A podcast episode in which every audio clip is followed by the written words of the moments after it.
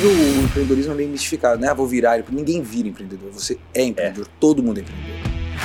Por que a Amazon começou e deu certo? Porque a mulher do Jeff Bezos sabia de livro, pô. A habilidade está do seu lado. Às vezes a habilidade não é sua. O dono da Cacau Show não começou com a habilidade da mãe?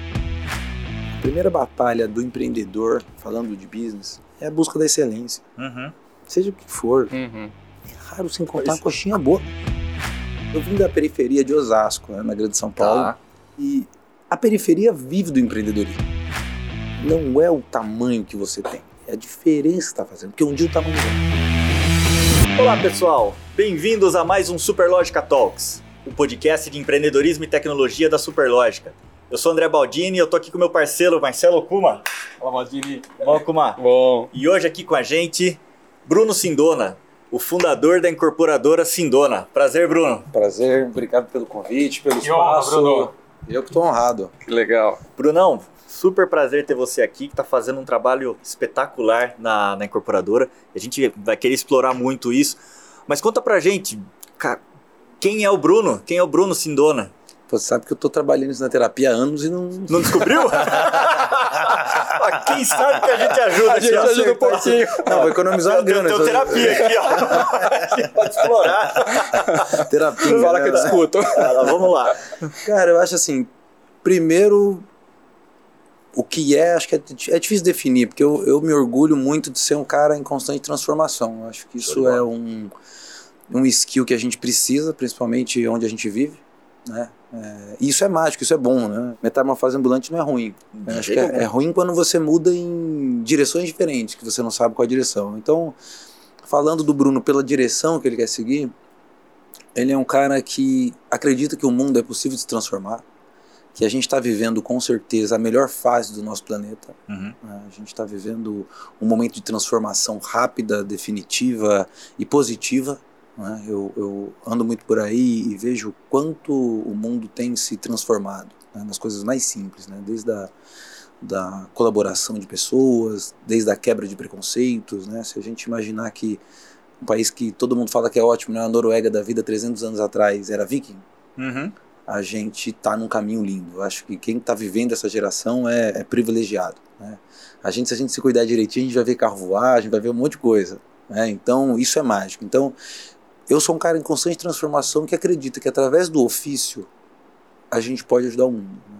Acho que em algum momento da sociedade a gente parou de privilegiar o ofício, a gente começou a privilegiar o ganho e parou de privilegiar o ofício. Você vê que algumas culturas e tudo mais até colocavam o ofício no sobrenome da família Sim. né, de tão importante que era aquele ofício. né? Então eu acredito que através de qualquer ofício, meu, seu, de quem está aqui na produção, a gente pode usar o ofício em prol do mundo. Então o Bruno é um cara em transformação que quer promover transformação positiva no mundo. Eu acho que isso sintetiza bem. Agora, como?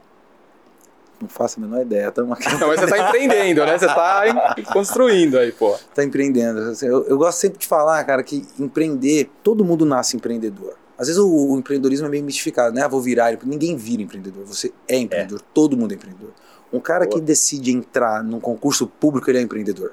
É que a empresa dele está buscando o contrato público. Uhum. Ele vai ter que estudar, vai ter que se dedicar, vai ter que gastar tempo. ter- Mas ele está buscando um contrato público que vai fazer com que ele preste um serviço XPTO, seja um juiz, um policial, qualquer.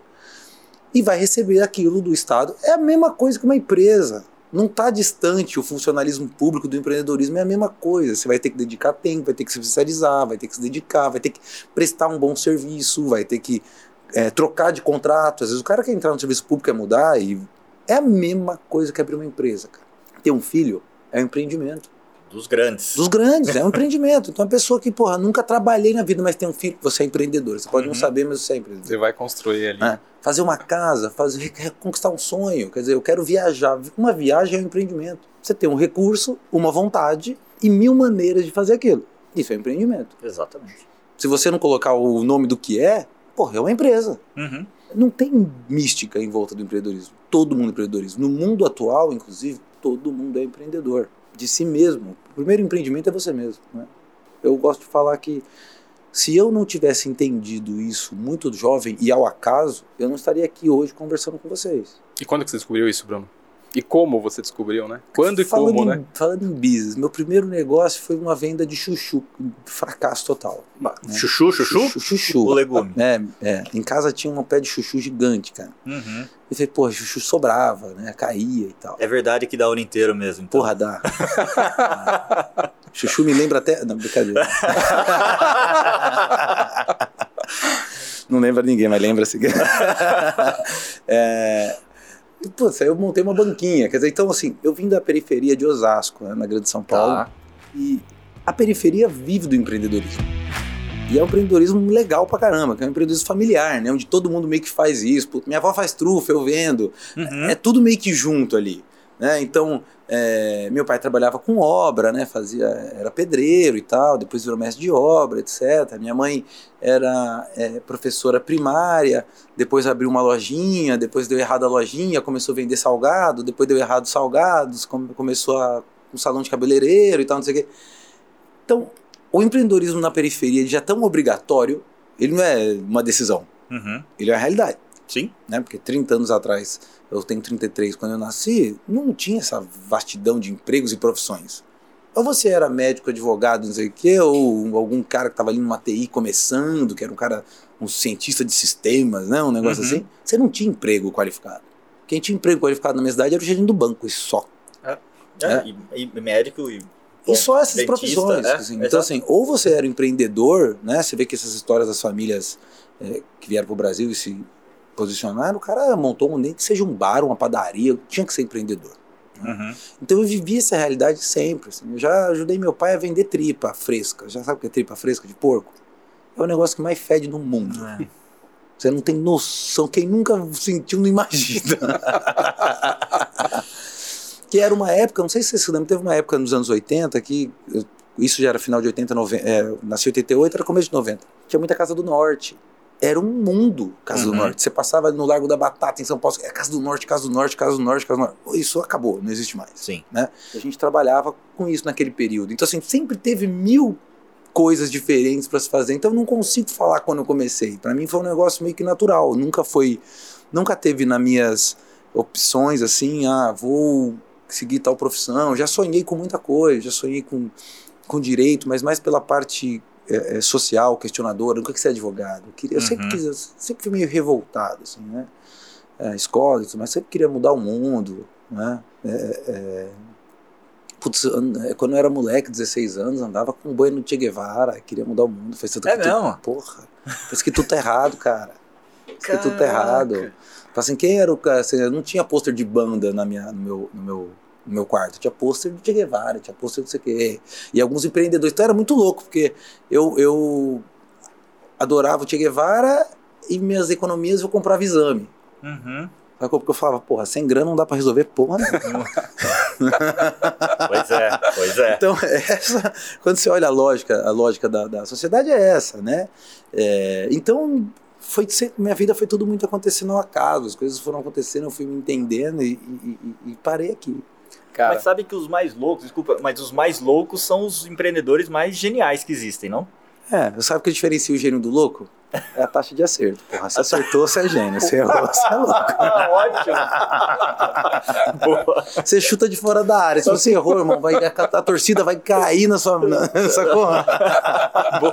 boa, boa, boa. Ba- Mas, Bruno, e, e aí como que surgiu os primeiros passos para esse mercado imobiliário? Você estava comentando do teu pai, mestre de obras, tudo. O que você aprendeu ali com ele e da onde entrou nesse mercado? Então, obra sempre foi uma realidade. Você vê que minha mãe, ela exigiu que meu pai largasse obra duas vezes. Que era um negócio assim que ainda é verdade hoje, né? Construção civil é um negócio tão maluco, seja incorporando, construindo, prestando serviço. Ah, Você entra no problema, você não sabe como você vai sair. Você só sabe o dia da entrada, o resto, se a obra vai dar certo.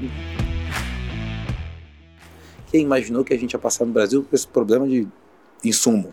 uhum. né? Então, sempre foi isso. É, então, meu pai abandonou isso aí, mas quando ele ele estava trabalhando, né, eu sempre ajudei ele, sempre fui apaixonado por isso. Só, ah, Bruno, qual que era o seu brinquedo preferido de criança? Lego. Não tinha nem dúvida. Assim, eu sempre fui encantado por essas coisas de poder construir, por poder transformar. Bacana. Né? Sempre me brilhava os olhos isso. Eu fazia os presépios da minha família, adorava fazer presépio Olha. montava, fazia, tinha água corrente, não sei o que, adorava aquele negócio. E isso sempre teve dentro de mim. Em um acaso do destino, Né? Eu, eu sempre falo que em um planejamento a única certeza é que tudo vai dar errado. Ainda mais no Brasil. Né? Porra, vai dar errado, né? Se eu pudesse falar palavrão aqui, eu ia falar que o XPTO voador tá voando e vai te pegar. Sacou? Ele vai te pegar. Não vacila que ele vai te pegar. Aham. Então, cara, minha mãe, ela recebeu parte de um terreno na frente de uma favela, rua de terra, periferia da periferia de Osasco e tal, de herança, e uma incorporadora quis comprar. Ela tinha lá 25% do terreno e tal. E nessa época a gente morava de aluguel, né?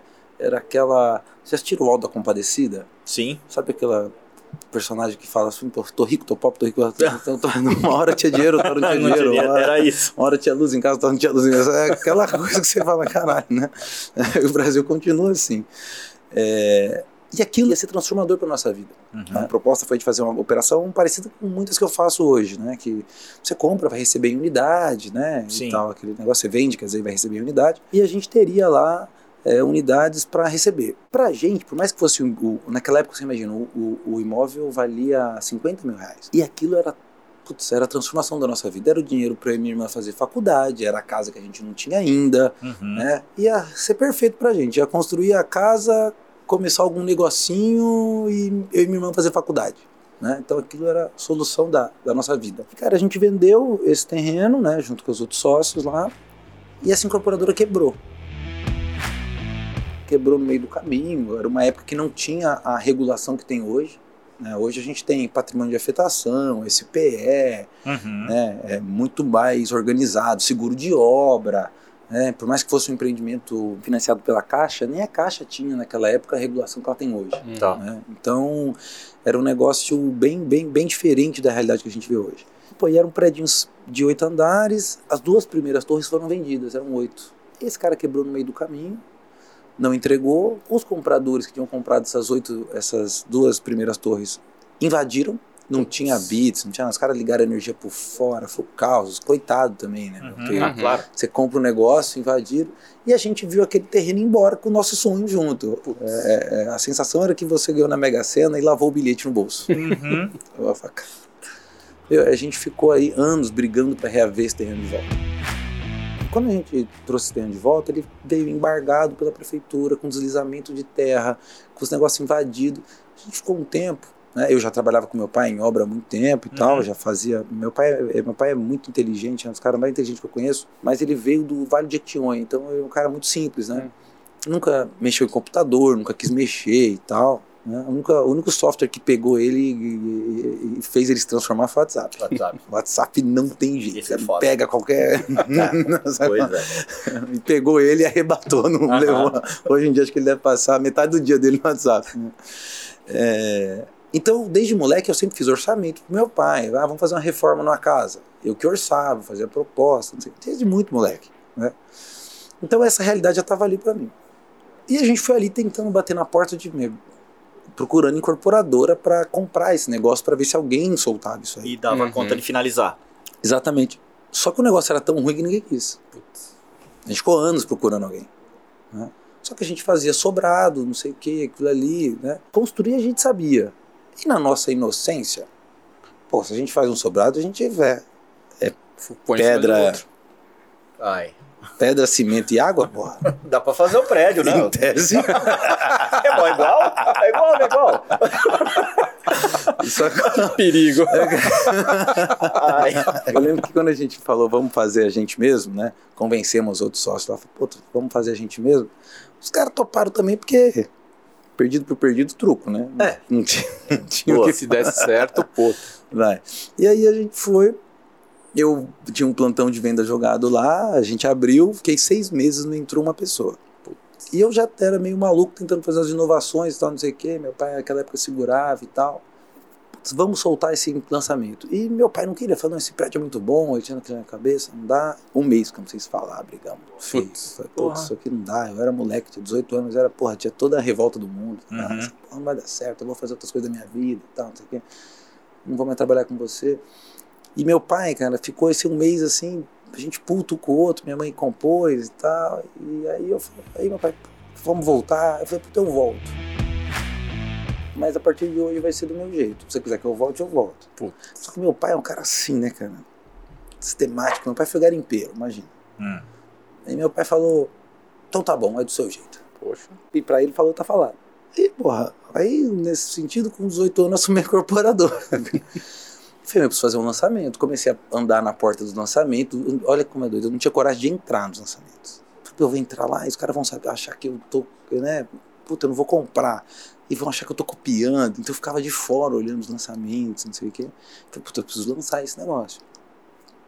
Como é que a gente lança? Toma dinheiro emprestado. Hum. Como é que um cara da periferia toma dinheiro emprestado? Com couro. Porra, é a agiota, É. cara do desmanche, parente.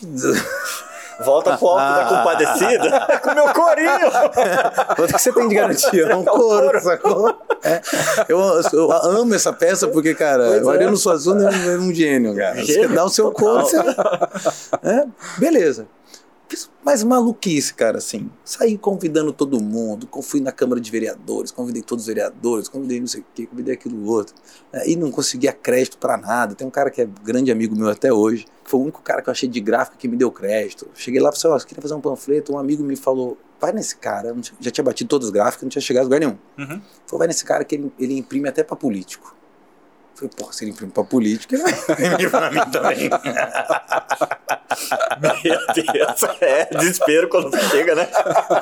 Aí cheguei lá e eu falei, eu quero fazer um panfleto. Olha, porra, é assim, assim que eu tô vendendo os apartamentos, né?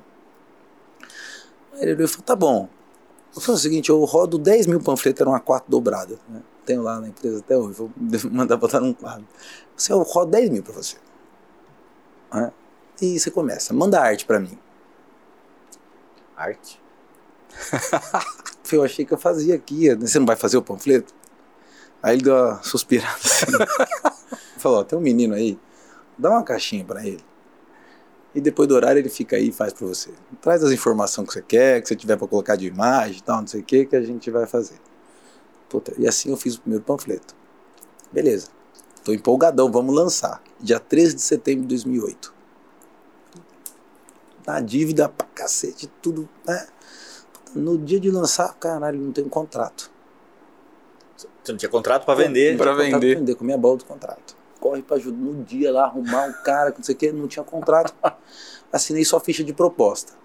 Que eu tinha um modelo que veio da outra incorporadora que eles largaram pra trás. Sim. Beleza. Olha a importância Quem eram do os contrato. corretores? Você e família. É, quem achava. A gente pegou o síndico desse condomínio que tava lá, que, pô, o síndico, o cara que tinha credibilidade. Pô, a primeira, a primeira não, foi a única multa do crédito que eu tomei. Porque um dia o crédito chegou lá, multa pra tudo quanto é lado, não tinha um corretor. Aí você aprendeu que era o Cresce. Exatamente assim que eu descobri o que era o crédito. Empreendedor é fogo, né, cara? Exatamente, você matou a charada. Não, mas calma que piora. Não tinha ficha, não assinei contratos nem só proposta, beleza. Quando é no final de semana seguinte, eu, eu falo assim, meu, vou vender tudo otimista pra caralho, vou vender tudo essa porra, eu pago tudo, começa a obra e tal, não sei o quê. Aí vou atrás do banco, que era a caixa e tal, eu vendi, os caras vão querer me emprestar o dinheiro, não é possível, né? Uhum. Meu, outro final de semana, Lehman Brothers quebra. Pau. Puta A merda. crise do subprime. Como é que pode um moleque lá de Osasco, no empreendimentozinho, na frente da favela, sofrer na crise do subprime? Aí eu aprendi o que é globalização econômica.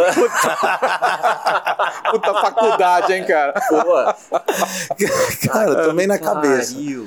Toca renegociar tudo. Ah, Aí foi um, um- E esse vai a dica para os empreendedores, sei que tem muito empreendedor ouvindo aqui. Um amigo meu me ensinou, esse amigo foi um grande professor para mim. Eu desenvolvi uma amizade com ele, que foi justamente o cara que depois me, me trouxe uma minuta de contrato. Hum. Era um advogado, Gerson. E ele me ensinou, Bruno, vem cá que eu vou. Eu, puta, tudo pedalado, né, meu? Desesperado, porque assim, pô, nunca tinha passado por aquilo e aquele negócio, e credor e tal, não sei o que. Ele falou, Bruno, senta aqui.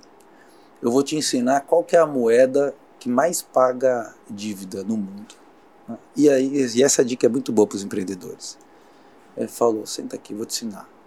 Satisfação. Satisfação é o que mais paga dívida. Senta aqui, vamos ligar para todo mundo. E começa. E todo mundo sabia o que era o subprime, todo mundo estava Ah, desesperado. uhum. Uns mais duros, outros menos duros, né? Você sempre vai propor uma saída para todo mundo e tal, não sei o quê. E é muito complicado, porque incorporação já é complicado demais. Hum. Uhum. Empreendimentos dão errado, né? É complexo, tem que ter muita força de vontade, é muito difícil, cara. Nessa crise, por exemplo, de agora, porra, quem imaginar que o aço ia dobrar quase, que a coisa. Saca? É. Não, ninguém imagina. Então, assim, você tá disponível de, de porta aberta, é isso que resolve. Uhum. No Brasil, a variável é muito louca. A gente não consegue controlar ela. Então, o que faz a diferença do bom empresário para o mau empresário não é dar certo ou dar errado. É o tipo de postura que ele tem quando dá errado. Uhum. É, Entende? exatamente. Eu sou o único incorporador da minha região que eu conheço, um exemplo bobo, mas que tem um Instagram aberto. Fala comigo, meu. Uhum. É minha ouvidoria. Bacana. É meu jeito de saber o que está acontecendo. Sim, sentir a temperatura do que tá vou acontecendo. acertar lá, todas? né? Não vou acertar todas, meu. Uhum. Vou ter, vai ter coisa que eu vou receber lá que vai me dar dor de estômago. Certamente. Uhum. Mas é isso. Eu acho que tem um, um- um ponto que, que, que o empreendedor esquece, infelizmente, e tem que, ser, tem que ser lembrado, que o empreendedor, antes de tudo, ele é um comerciante. Uhum. E o comerciante é o para-choque do, do negócio. Uhum. Esse que é o detalhe. Se você não for comerciante, você não serve para ser empreendedor. Tem que ter barriga no balcão. Tem que ter barriga no balcão. Sabe aquele balcão que tem até a marca do braço do cara? assim? é isso que é o negócio. Se Uhum. você não gosta disso, vai procurar outra coisa para fazer. Sim. Você tem todo o direito também de procurar o que você quiser para fazer. Sim. Mas se você quer, você tem que botar a barriga no balcão. Para atender tudo. Eu atendo muito mais coisa legal do que ruim. Uhum. Mas o ruim é chato pra burro. Oh. Dói. Até porque chega um momento da empresa que você não tem mais controle dela. Ela cria vida própria. Se você fizer tudo direito, sua empresa um dia vai criar vida própria. Uhum. Exatamente. Sim. Esse é o negócio. Ô, Bruno, mas e aí? Vendeu tudo, renegociou e. Aí, foi, aí, é, cara, eu tenho, aí foi foda, porque a gente deu uma sorte danada. Porque quando vem abril, o Lula lança Minha Casa Minha Vida. Todo mundo saiu pra rua, precisamos comprar apartamento com juros de 4% e, e desconto de 13 mil reais. Ah, é. Tô rico. Ah, O é. pessoal saiu É. pra rua e falou, meu, compro qualquer coisa. Uhum. Porque, na verdade, o que acontecia com esses juros, o que acontecia naquela realidade no momento, acho que se bobear fazendo essa conta até funciona pra hoje. Quando você pegasse o apartamento, a parcela ia ser inferior ao aluguel praticado no mercado. Então, só de você tomar a linha, Uhum. você alugava aquele apartamento, se você tivesse condições de tomar a linha, e ganhava pra comprar um imóvel. Uhum. Nessas condições, eu compro desse maluco aí. Que foi o que salvou. O mercado aqueceu muito rápido. Sim. E aí a gente conseguiu aquecer junto com o mercado. Nessa época o imóvel valia 100 mil. né? Eu terminei esse empreendimento com ele valendo 230. Que Caramba. Olha o que é um aquecimento de mercado. Uhum, E era uhum. bom negócio para quem comprou. Sim. Uhum. A gente não viu isso. Né? Eu terminei esse empreendimento em 2012. A gente não viu mais isso. Desde lá para cá a gente não sabe que a gente está em crise. Uhum. Sim. A gente não saiu. E, mas você seguiu verdade. com todo esse desenvolvimento de Minha Casa Minha Vida. Sim, a gente sempre focou nisso. Até porque, assim, você, é- é- é- é- eu não, não consigo separar o que é sorte, acaso, estratégia, Uhum. né? Porque a gente não conseguia. Como é que um cara da periferia de Osasco compra terreno AAA?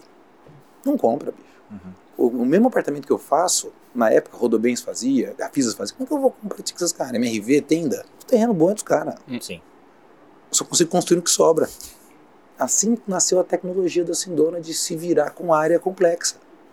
Hoje a gente procura as áreas complexas. Eu gosto de área complexa, porque eu, eu consigo atingir um público e uma localização que as grandes não conseguem. E o que você chama de área complexa? Vamos lá, para entender. Cara, área com reserva, área com app, Hum, área com dificuldade de documentação. Eu entendi. tenho toda uma área na empresa hoje para destravamento e organização de documentação da empresa. De áreas complexas que eu consigo adquirir elas com mais menos custo, mais um grau de dificuldade. Tem um A risco alto, né? Tem, Tem um risco, risco, né? alto, mas eu tenho uma coisa mais próxima. Tá. Então, e a gente atua regionalmente, a grande não consegue adquirir essa área porque ela está mexendo em 50 cidades. Sim. É muita dor de cabeça pra ela né, voltar. não vale a pena, não dá, não dá atração. Uhum. né? Porque é um negócio muito específico, tem que olhar com cuidado e tal. E a gente criou essa especialidade e hoje a gente quer investir em ser mais isso, porque quando você fala de áreas complexas, essas áreas elas vão sendo deixadas para trás pelo desenvolvimento Uhum. Tá. e vão ficando nos meios da cidade. No fim, tá bem localizada. Tá bem só que localizado, só que, tem- tem dificuldades. Tem dificuldades. Uhum. Né? Entendi. Sabe aquela rua que você passa, puta, esse terreno tá vazio aqui 10 anos, é esse terreno que eu quero. Hum. Porque ele tem um problema. Uhum. Então eu vou lá, trato esse, esse terreno, muita coisa é distressed até, tem problemas, tem que resolver. Uhum. Hoje a gente está em construção e venda de cinco empreendimentos. Desses cinco, dois vieram de outras incorporadoras. Um empreendimento lançado e parado, outro aprovado que não conseguiu lançar. A gente vai nisso, a gente gosta disso, faz parceria com essas pessoas, porque incorporação, volto a dizer, é muito difícil. Uhum. Uhum. É muito fácil você achar. Eu já comprei empreendimento de pool de médicos.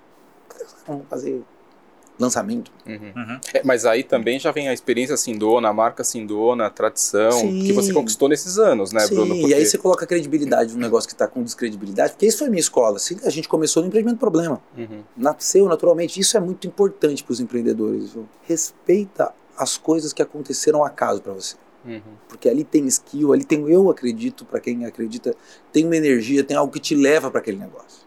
Às vezes você fica brigando, a, a oportunidade tá batendo na sua porta, batendo na sua porta, batendo na sua porta, você fala, não, você não quero, eu quero isso aqui. E a Uhum. oportunidade tá ali, tá ali, tá ali, tá Uhum. ali, tá ali, tá ali, tá ali. Sente esse filho.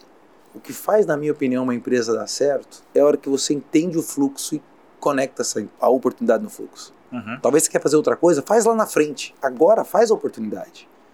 Esse negócio que era uma verdadeira do transtorno na nossa vida, que era, porra, um empreendimento problema, quebrado, virou meu skill. Bacana. Eu nasci nisso. Uhum. Eu olho pro empreendimento problema hoje, inclusive quem tiver empreendimento problema, pode me. Procura, procura o Bruno. Toca e-mail. Boa. É, e não me assusta. Uhum. E eu gosto, porque todo empreendimento parado, problema, tem por trás dele sonhos que foram interrompidos. Sim. E você resolve o problema da incorporadora que quebrou e, e Da principalmente das famílias, Das né, cara? famílias. Com certeza. da família que vendeu o terreno, Sim. dos vizinhos, dos Uhum. credores, talvez teve, porra, tem projetista que não recebeu, tem não sei o que que não recebeu. Uhum. Então isso, e terreno é terreno, cara, ele vai estar lá para sempre. Você Uhum. tem que dar uma solução naquele negócio. Às vezes tem que dar meia dúzia de notícia triste, falar, amigo, é isso aqui, agora dá pra fazer isso aqui, você quer, quer né? E aí você vai Claro. fazendo uma composição e hoje eu sou apaixonado por esse Uhum. negócio. Né? Porque você, inclusive, consegue transformar áreas degradadas, Uhum. que aí se conecta com o propósito da marca da Sindona. Transformar áreas degradadas, desenvolver coisas bonitas para desenvolver pessoas. Então, entrando aí já nessa questão, como é que você se diferencia, né, concorrendo com esses grandes players que estão na tua região, né? Que marca que você traz, assim, o que, que é o conceito, a cultura da Sindona para esses empreendimentos? Acho que o grande ponto é isso, assim. Eu não acredito no imóvel como o fim. Acho que o imóvel é meio. Principalmente a primeira casa qualificada das pessoas, né? Uhum. A primeira casa digna. né? Ela é um meio de algo. Ninguém vai no meu plantão de vendas comprar um imóvel. Ele vai comprar felicidade, segurança, satisfação e o mais importante, ele vai comprar autoestima. Eu já tive vergonha da minha casa. É uma sensação horrível. Você pegar uma carona e falar, me deixa antes. Que não, que eu vou passar ali. Mentira. Tinha vergonha da minha casa. Isso é muito difícil, cara. Você tem que dormir, você tem que arrumar a cama. Você tem que, não é arrumar a cama, você tem que. Puta, minha cama não tem cama. Você tem que pegar, organizar, não sei o que, para um espaço. De manhã você acorda, guarda o estrado e tal, não sei o que. Isso é muito dif- difícil. Você não conseguir ter, você não tem espaço para fazer uma festa. Uhum. A família não tem espaço muitas vezes para assistir um filme juntos.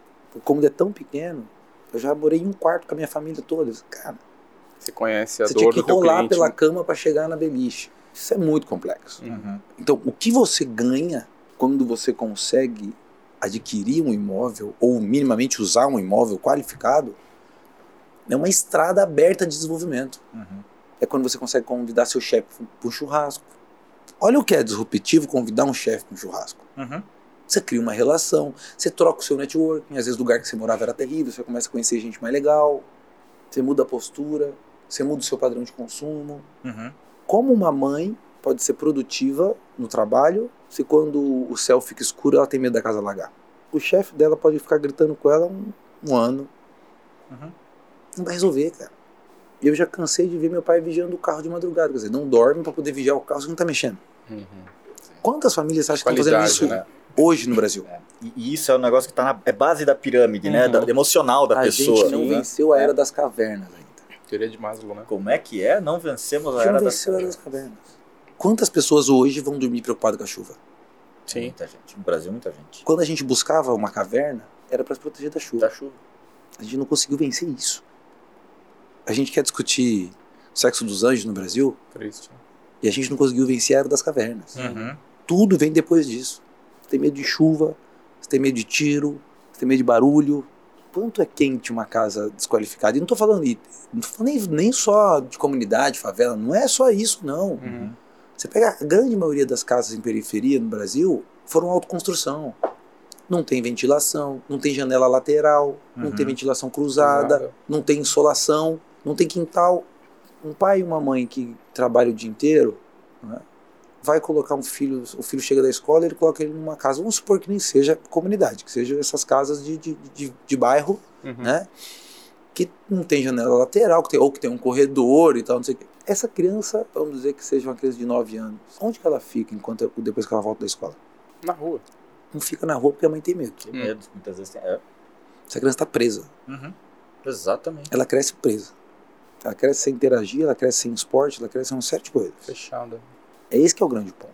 Uhum. O que a Sindona luta não é para fazer prédio, é para soltar essa criança. Quando você leva essa criança para um condomínio, você dá liberdade para ela, você dá sociabilidade para ela, você dá autoestima para ela. Eu falo para minha equipe de desenvolvimento de produto, a gente faz tudo em casa lá, desenvolvimento de produto, 3D, design 3D, agora a gente está Uhum. começando a fazer animação e tal.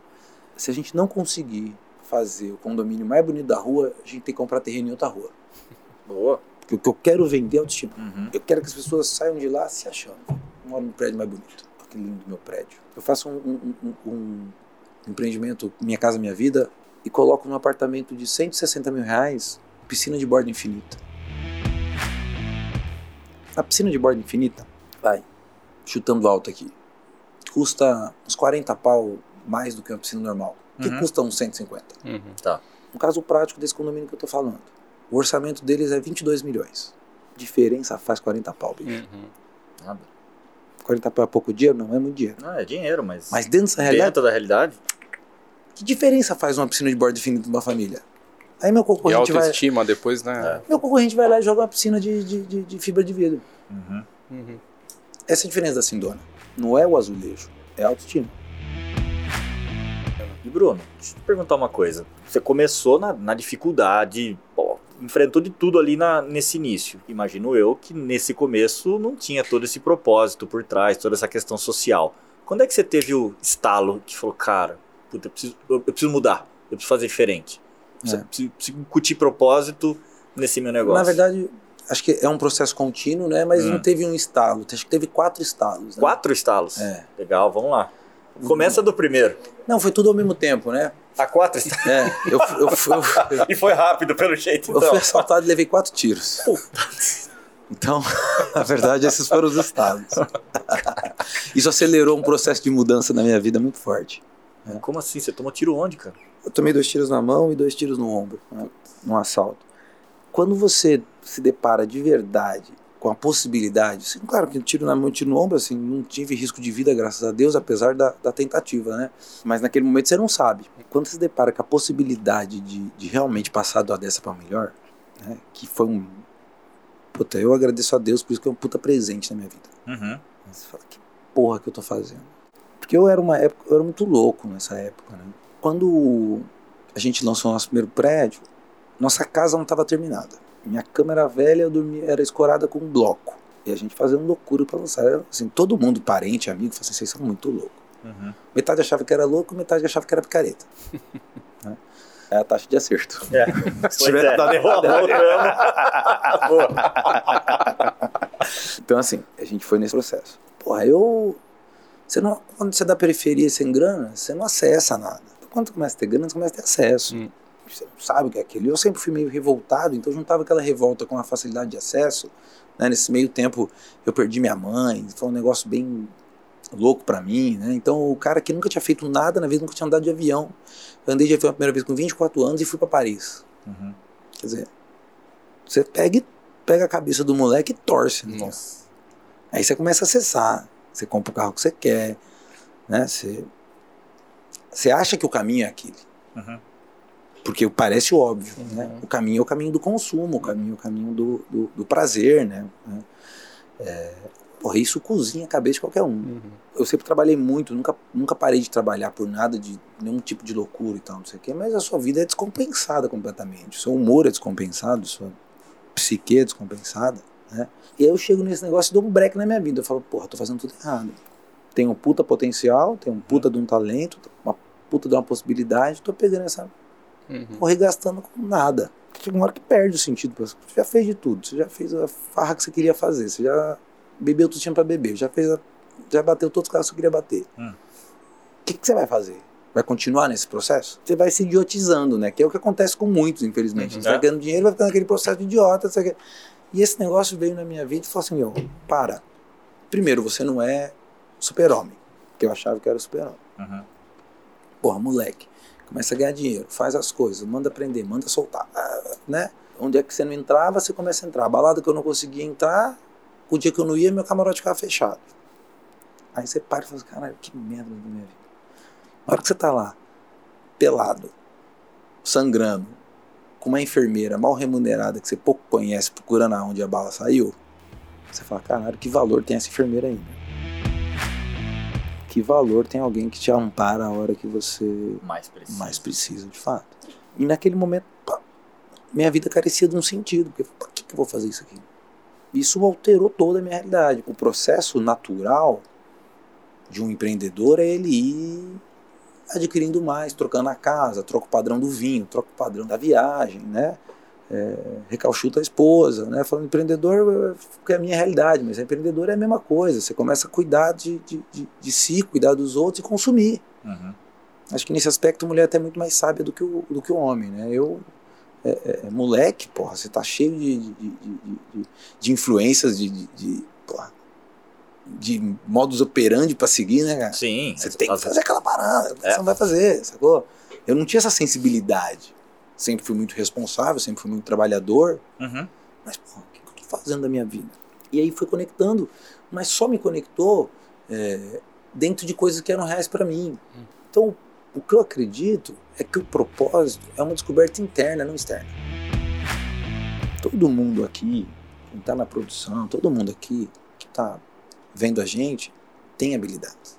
Talvez não seja aquela habilidade genial do cara que em dois metros quadrados dá um chapéu no, do zagueiro. Sim. Que essa é muito fácil de você diagnosticar. Uhum. As habilidades da maioria da população, elas são sutis. Sim.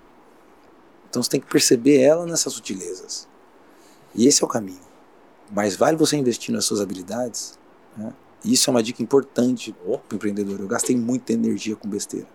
Gasta energia com a sua habilidade. Às vezes o cara está se matando para fazer uma startup. Se matando para fazer uma startup tech. Uhum. E aí quando ele vai cozinhar para os amigos, ele leva 15 minutos, cozinha e acabou. E todo mundo adora. E o cara se matando para fazer startup. Aí ele vê uma tela cheia de 0 e 1, um, ele não tem porra. né? Mas é isso que eu quero fazer. Ele acha que é. Porque ele acha que é o caminho É. do outro, cara. Uhum. A Amazon começou com um livro. Que ideia ruim, meu. Pois é. E encontrou o caminho, né? E encontrou o caminho, então vai fazendo, bota o bloco na rua, meu. O caminho aparece. Uhum.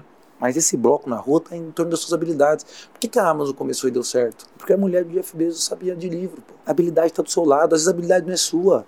O dono da Cacau Show não começou com a habilidade da mãe? Olha o que você tem de habilidade em volta. Puta, minha mulher sabe cortar cabelo. Meu marido é um bom mecânico. Vou ajudar ele. Vamos fazer junto. Pega a habilidade que está exposta. É esse que é o ponto. Uhum. né? Essa coisa floresce. O empreendedor às vezes pergunta para mim: qual a primeira dica mais importante que você dá para o empreendedor? Aí eu falo um negócio meio diferente: autoconhecimento. Uhum. Para quem não sabe quem é, bicho, não tem caminho certo. Você tá tentando encaixar a bola no quadrado, porque você nem sabe se você é um quadrado, se você é um triângulo. Você quer botar você aonde? Uhum. Eu falo assim: se a pessoa tiver 500 reais para investir por mês, 300 para investir por mês, é o guru do mercado financeiro ia falar: investe não sei quem, renda fixa metade, composição barata metade. Eu falo assim: não, pega esses 300 reais por mês e paga a terapia, bicho. Uhum. Investe em você. Começa com a terapia. Compra um livro. Vai ler um livro legal, vai ouvir uma aula de filosofia. Esse, na minha opinião, é o início da jornada. Bacana. né? Então, você faz qualquer coisa que você precisa. Claro, você tem que sair de pirâmides malas, você precisa primeiro sair da necessidade. Uhum. Se depois, com a necessidade resolvida, se conhece. Uhum. Aí o caminho vai vir. E nessa sequência, então, aí, do, nesse momento de mudança de vida, o que, que você levou na prática, na mudança para a empresa? Tudo, tudo. Eu já vinha com um processo de mudança porque já estava dando muita cabeçada.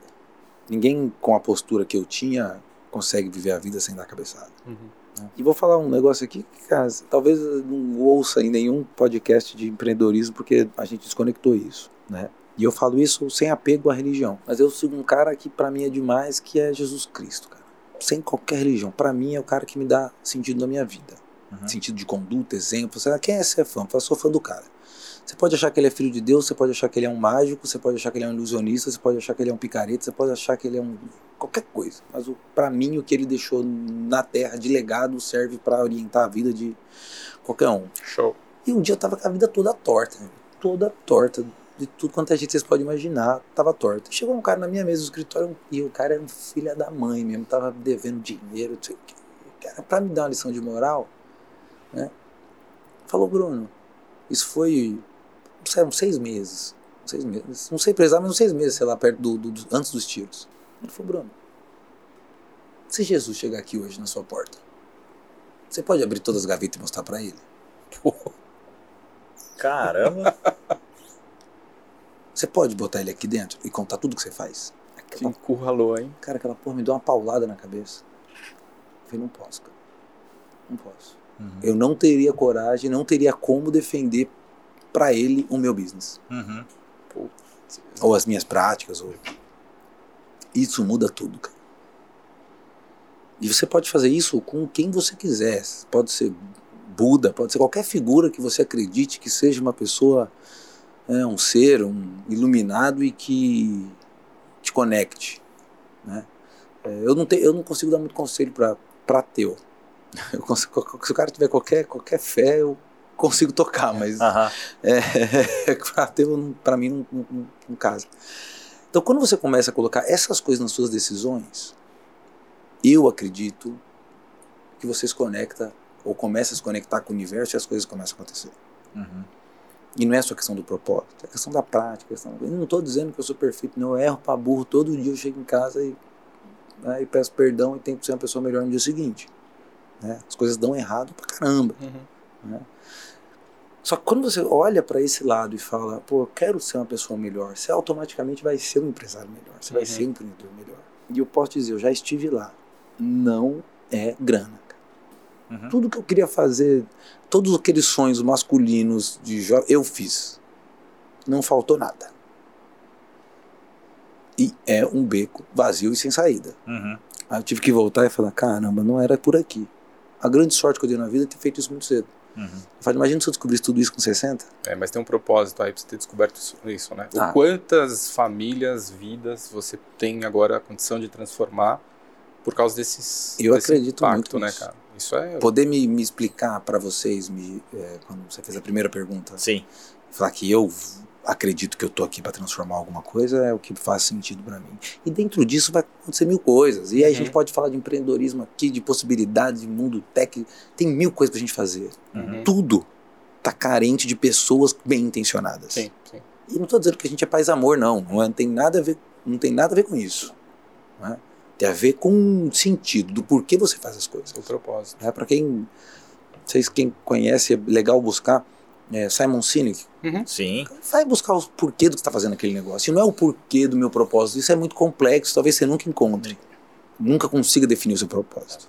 Mas é o porquê que eu tô aqui hoje. Uhum. Hoje eu tô aqui porque eu sei que vocês são caras legais e que eu posso passar um pouco da minha mensagem. Uhum. É isso. E Uhum. esse é o porquê de estar aqui hoje. Peguei Uhum. meu carro, saí de São Paulo, vim aqui para isso. Porque se não tivesse porquê, eu não vinha. Uhum. Esse que é o grande ponto. Se a gente não coloca porquê em tudo, por que, que eu vou contratar esse cara? Tem sentido eu contratar esse cara? Se não O tem cara- um porquê. Puta, o cara é cuzão, o cara Não. faz, que você vai se frustrar. Uhum.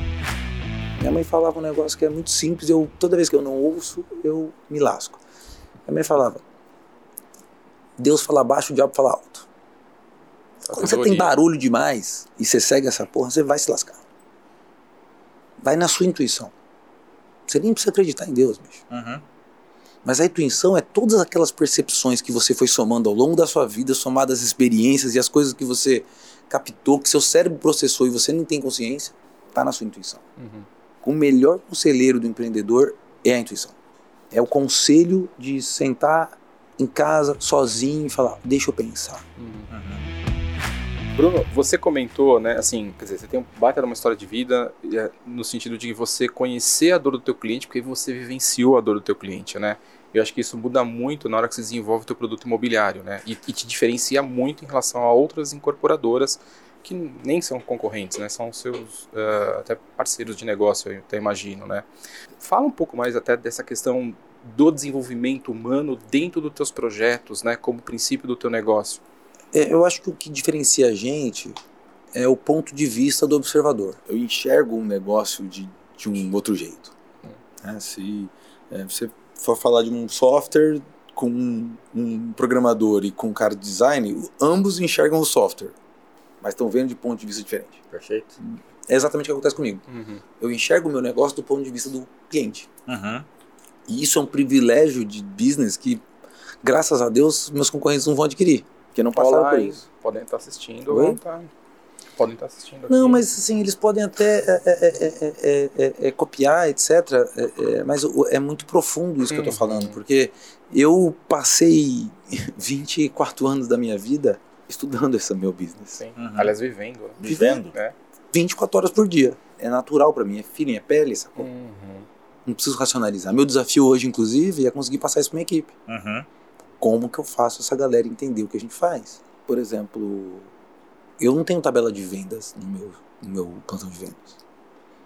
A gente tem o preço do imóvel. Meu filho, como é que você pode pagar? Vamos aprovar seu crédito, vamos ver quanto é que você consegue de financiamento. Uhum. Putz, você não conseguiu, você não tem uma mãe, não? Vamos botar sua mãe aqui? Traz sua mãe aqui. Tem uma empresa dentro do grupo que chama Crédito do Bem, que a gente auxilia as pessoas a tomarem o financiamento. Uhum. É... Putz, mas sua mulher tá com rating sujo, né? Com nome sujo, rating ruim. Uhum. A legislação diz que a gente pode desistir da separação depois de seis meses. Vamos separar? A gente aprova só no seu nome, depois nós desistimos da separação. E resolvemos o do crédito. Então, essa lógica, que é natural para gente, é muito difícil de outras incorporadoras praticarem. Isso para citar um exemplo. Né? Uma vez eu estava saindo de uma obra e vi um cara se trocando na hora do almoço e vi um cara se trocando rápido, né? um funcionário se trocando rápido e botando outra roupa e, e, e saindo assim na hora do almoço. Hum. Eu falei, você vai aonde? Ele falou, não, eu tenho que ir no banco. Eu falei, por que você não vai do uniforme? Você tem vergonha? Não falou, eu apertei, apertei, apertei, eu já fui criado em obra, né? então já sou meio, meio duro, né? Sim.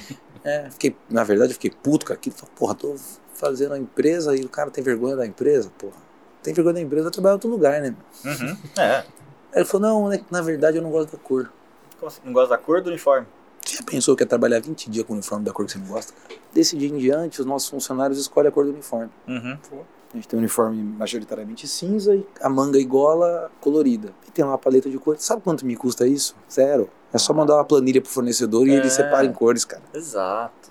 Imagina é que é trabalhar 20 anos com a cor que você não gosta. O é. corintiano trabalha com a roupa verde. Eu não tenho nada contra isso. Não é? eu não tenho nada contra isso, sabe que isso, sabe que isso, né, meu? A gente, a gente, a gente é engraçado isso, que a gente foi ver esse, esses dados e tal. Que tanta gente pede o uniforme roxo, bicho. Gente foi investigar esse negócio. É. Ah. Porque a camisa é a terceira camisa do Corinthians. Jura por Deus? Juro por Deus. Porque é roxo é sucesso absoluto, cara. Olha isso. Que legal. Você entende? Aí, porque tinha duas cores fortes, o roxo e o amarelo. O amarelo, eram cores que eu achava, meu, os caras não vão querer essas cores, né? Uhum. é meio, né, meio ambiente machista e tal, né? Aí fomos investigar. Por que o amarelo? Seleção? Porque os caras são flamenguistas e amarelo não é cor de ninguém. Ah. Olha como é o racional do ser humano. Eu preciso entender esse cara, meu. Eu preciso entender esse cara. Uhum. Para motivar ele, por exemplo, o fato da gente permitir que todos os funcionários escolham um nome social dentro da empresa é relevantíssimo. E é uma besteira, cara. É um cadastro. Sim. Mas às vezes o cara tem o um nome de um pai que ele não gosta. Uhum. Tem casos na empresa que o pai matou a mãe. Imagina ser chamado pelo nome do cara que matou sua mãe. E o cara pode passar 30 anos na empresa sendo chamado pelo nome do cara. Puta, cara, que detalhe, é... hein? Meu. Sacou? Que nomes que se chamado, meu amigo? Uhum. Claro que a gente não permite apelido e tal, tem, tem umas claro. regrinhas lá e tal. Uhum. Mas isso é muito simples. Você não precisa fazer um, um, um, um pedreiro de, de, de, de holograma para ser inovador. Uhum. Sim. Entende? Oh. Então, para mim, isso é muito mais importante do que decidir se eu vou construir com bloco de concreto ou parede de concreto. Uhum. Mais Bacana. ou menos aí. E aí a gente vai falando disso para os clientes, tal. A gente, a gente a gente traduz isso bastante, por exemplo, de coisas das coisas mais simples. Por exemplo, tem um empreendimento que a gente vai entregar agora, hum. que todos os compradores receberam uma muda de árvore frutífera que todos na primeira visita do empreendimento vão plantar na frente das suas casas. E tem diversas coisas, mas o nosso segredo está nas coisas mais simples, Uhum. entende? E pode todo mundo copiar. Eu fico até feliz. Claro. né? Tem gente que, que- tem funcionário que mais apaixonado, assim, fala, pô, tá vendo isso aqui? Copiar e tal. Deixa nossos fãs, pô. Mas é isso. É cover, pô. É, pô, que legal, cara. É Você já viu verdade. banda com raiva de cover? Não, nunca? Não tem, Nunca. os caras são multiplicador da marca. Exatamente, exatamente. É, muito, Muito bom. bom. Ah, o, pessoal, o pessoal descolou uma foto da borda infinita da. Eu tô respondendo. o pessoal nem sabe. a voz do além aqui entrou e falou: olha a foto da borda infinita. da... Olha que legal. Você cara. entende? Muito bacana. Não tem nada demais e tem tudo demais. Uhum. O apartamento mais barato aí de um dormitório foi vendido, se eu não me engano, a 134 mil reais. 134 mil reais. Isso é uma parcela de 680 reais. Uhum. 680 reais. É quase É esse empreendimento? Exatamente, isso Que da legal. natureza. Tá entregue? Em Cotia. Não, tá começando a obra agora. Que bonito, hein? Esse foi um empreendimento que veio de outro parceiro incorporador que chamou a gente e falou: ó, eu tô com algumas dificuldades aqui, quer assumir? Bora. Esse é outro lançamento que a gente está lançando agora. Central Park. É Central Park, também na cidade de Cotia. Esse é o Sindona Park 1. Tá vendo essa parte colorida? Uhum. Isso é a frente da casa. Aí a gente tem uma churrasqueira, nesse cobogó, nessa parede vazada aí, a gente tem uma Uhum. churrasqueira e área de lazer. E na frente da casa a gente tem duas vagas. Essa parte colorida, ela se movimenta, você pode andar com ela para frente e para trás. Se você quiser ficar com uma vaga só e ampliar a sua área de lazer, seu quintal, você, Você faz. consegue. Vai fazer um churrasco, você puxa aquele negócio. Você tem cachorro e só um carro, você deixa aquilo aberto, Sim. deixa o seu cachorro, tem mais espaço para o seu cachorro. Então, isso a gente dá uma versatilidade. Que legal. Muito bacana. Você vê, cara, desculpa, o que, que é isso? Não é nada inovador. Uhum. não Isso tem- entra na Minha Casa Minha Vida? É ciência Esse de produto? foguete. Esse produto, a primeira fase entrou, Aliás, segunda, agora não é a Casa segunda Minha- fase não. Minha Casa Minha Vida, né? Eu faço minha casa minha vida. É. Tô louco pra vir minha casa da vida 13. é, a primeira fase entrou, não, mas o, o que importa pra gente não é nem tanto minha casa minha vida. O que importa pra gente é o juro baixo. Uhum. Às vezes a gente vende é, é, SBPE, né? Que é recurso da poupança. Se o juro estiver bom, no mesmo custo minha casa minha vida. Uhum. Hoje em dia é raro o empreendimento que você consegue pegar subsídio e tudo mais. Muitas vezes a gente, eu já tentei fazer empreendimento com a Caixa até abrindo mão de subsídio, porque muitos anos não teve dinheiro de subsídio. Então, se Ah. você estava enquadrado, você não conseguia operar. Tá. Porque não tinha um recurso para te dar e você estava enquadrado. Uhum. Eu falei, não abre mão, não estava, né? Então, o Brasil não precisa do Minha Casa Minha Vida. O Brasil precisa de juro baixo. Uhum. Sim. Eu falo É um que, fato. eu falo que a classe pobre, eh, ela é mais rica do que a classe média. Porque a classe pobre ela gera riqueza. O saldo dela do mês é positivo. Uhum. A classe média quase nunca. Ela tá operando ali, tá com dívida, tá com não sei o que. Então. Uhum. Esse cara, eu falo, pobre não tem problema de dinheiro. Tem problema de fluxo de caixa. Uhum. Porque ele é produtivo, todo mundo trabalha. Entende? Sim. Então ele precisa de juro baixo. Juro baixo que resolve o fluxo de caixa. Sim. É isso que é o ponto. A briga do Brasil é, para se desenvolver é uma briga de juros. Ô Bruno, você comentou agora há pouco que você tem uma empresa financeira. E quais há outros negócios que você tem no grupo Sindona? A gente é bem vertical lá, né? Não era 100% vertical como é hoje, mas a gente foi tendo algumas dificuldades que foram fazendo com que a gente fosse, né? Por exemplo, hoje a gente produz nosso bloco de concreto, a gente produz nosso intertravado, toda a nossa obra é nossa, claro que a gente terceiriza alguns pontos que a gente ainda não tem volume para assumir, mas toda a parte de desenvolvimento arquitetônico é nossa, as vendas são nossas, né? Então a gente já vendas, por exemplo, é algo que já foi terceirizado Uhum. por exemplo, né? usando um, um- um- um exemplo bem prático do porquê que a gente terceiriza. Uma vez assaltaram um plantão meu e levaram todos os computadores e celulares dos, clientes, dos corretores. Putz, e era 2015. Uhum. A gente estava numa crise lascada. 2015 o Brasil era negro, o mercado imobiliário estava todos os incorporadores explodindo. A gente se matava para vender um apartamento. Uhum. 2015 e 16, vários meses eu passei com venda negativa. Quer dizer, eu destratava mais do que vendia. Se tratava. Putz. Uhum. Era tempestade perfeita no mercado imobiliário. Você vê o tanto de incorporadora que explodiu. Sim. Uhum. E não conseguia vender de jeito nenhum, né? A gente tava tendo, meu, caos. E assaltaram esse plantão. E aí eu liguei pro cara responsável e falei, meu, é, como é que a gente vai fazer? E você consegue pedir pros corre- corretores, eram seis corretores, você consegue pedir pros corretores aí as notas fiscais pra gente ver o que que eles perderam pra gente comprar? E ele falou, você tá louco? Os caras são autônomos. Se você der de volta esses computadores pros caras, toda hora que assaltar um plantão, o cara devia ter uns 20 plantões, né? Que prestava serviço, eu vou ter que pagar essa porra. Todo, toda semana assaltou um. Aí eu falei, primeiro, se você não acha certo dar esses computadores, eu acho. Uhum. Segundo, como é que eles vão trabalhar amanhã? O cara perdeu ferramenta, pô. É. Se roubarem a minha é, é, é, Maquita na obra, eu não vou botar outra. Exato. Entende quão ilógico às vezes são os, o, o empresariado brasileiro, os O Uhum. empresários pensamento é tão pequeno, É, né? é, é. O que, que eu fiz? Dei os computadores pros caras e contratei um seguro. Foi aí Uhum. que eu aprendi a importância de seguro, Do por seguro. exemplo. Seguro de um plantão, sei lá, eu devo pagar aí 500 pau por mês. Uhum. Me deixa tranquilo. Se roubarem, paga. Uhum. Uhum. E já assaltaram outras vezes. Aí eu assumi a venda. Entende? Não é ciência de foguete, eu volto a dizer. Uhum. É simples. Só que aqui no Brasil é difícil contratar prestador. Uhum. né? Você contrata o cara da máquina de lavar, ele não aparece. Conserta mais ou menos. Uhum. Aí quebra de novo. Você contrata a internet pro seu celular, já tá na lei que eles não precisam te entregar aquilo que você contratou. O- o- é, Rodrigo. Ah, isso é. não, não vamos, não vamos comentar. É, não tem cabimento. Você entende? Mas isso aconte- eu, eu, eu, eu tracei esse paralelo porque as teles são empresas gigantes Uhum. e o prestador de serviço é um cara que trabalha sozinho. É. Esse arco, ele é da nossa cadeia inteira. Uhum. Exatamente. É muito difícil. É, a má qualidade, ela tá, ela tá A disseminada. primeira batalha, a primeira batalha do empreendedor, falando de business, é a busca da excelência. Uhum. Seja o que for, Uhum. olha como é raro, eu sou apaixonado por isso. Uhum. né? Olha como é raro você encontrar uma coxinha boa.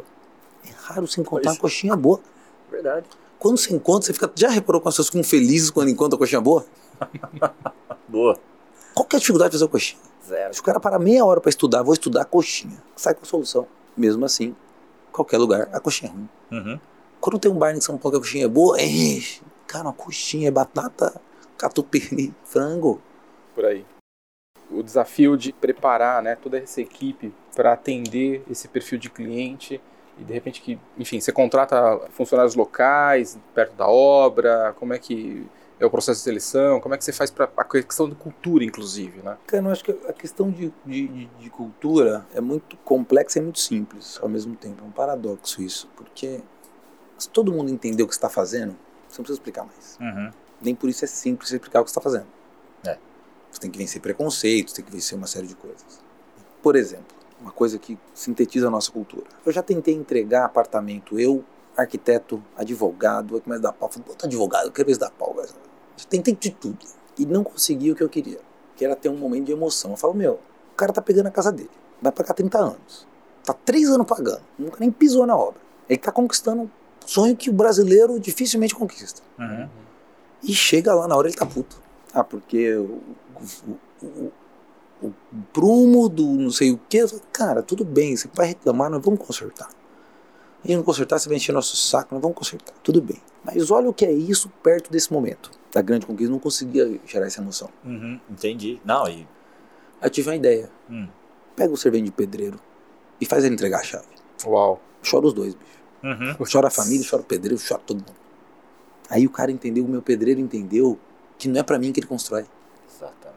Ele vai ter emoção de entregar depois aquilo Você que ele fez, fez. cara. A gente está começando um processo agora na empresa de conseguir rastrear o serviço e fazer uma ficha que o cara, pro cara assinar o serviço que ele fez naquela unidade. Não é para controle, é pro cara saber o que ele fez. Uhum.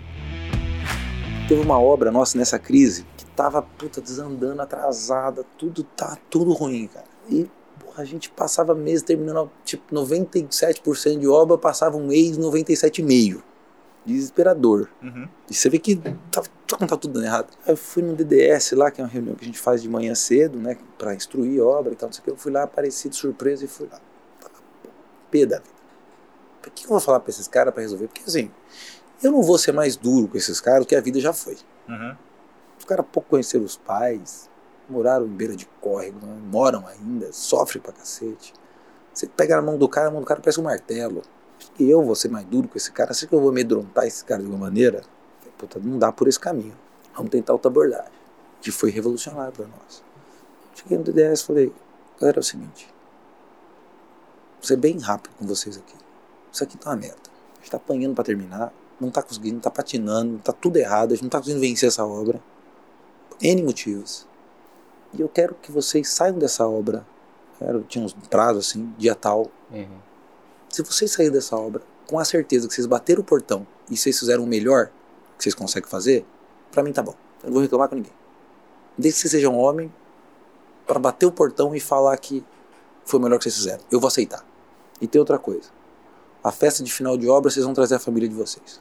Uau. Vocês vão mostrar Mostra o que pra- foi que vocês vão mostrar pro fizeram. filho de vocês, vocês vão O que é que poder, vocês vocês vão poder usar piscina, vão poder fazer o que vocês quiserem aqui. Uhum. Vamos botar música, vocês, né?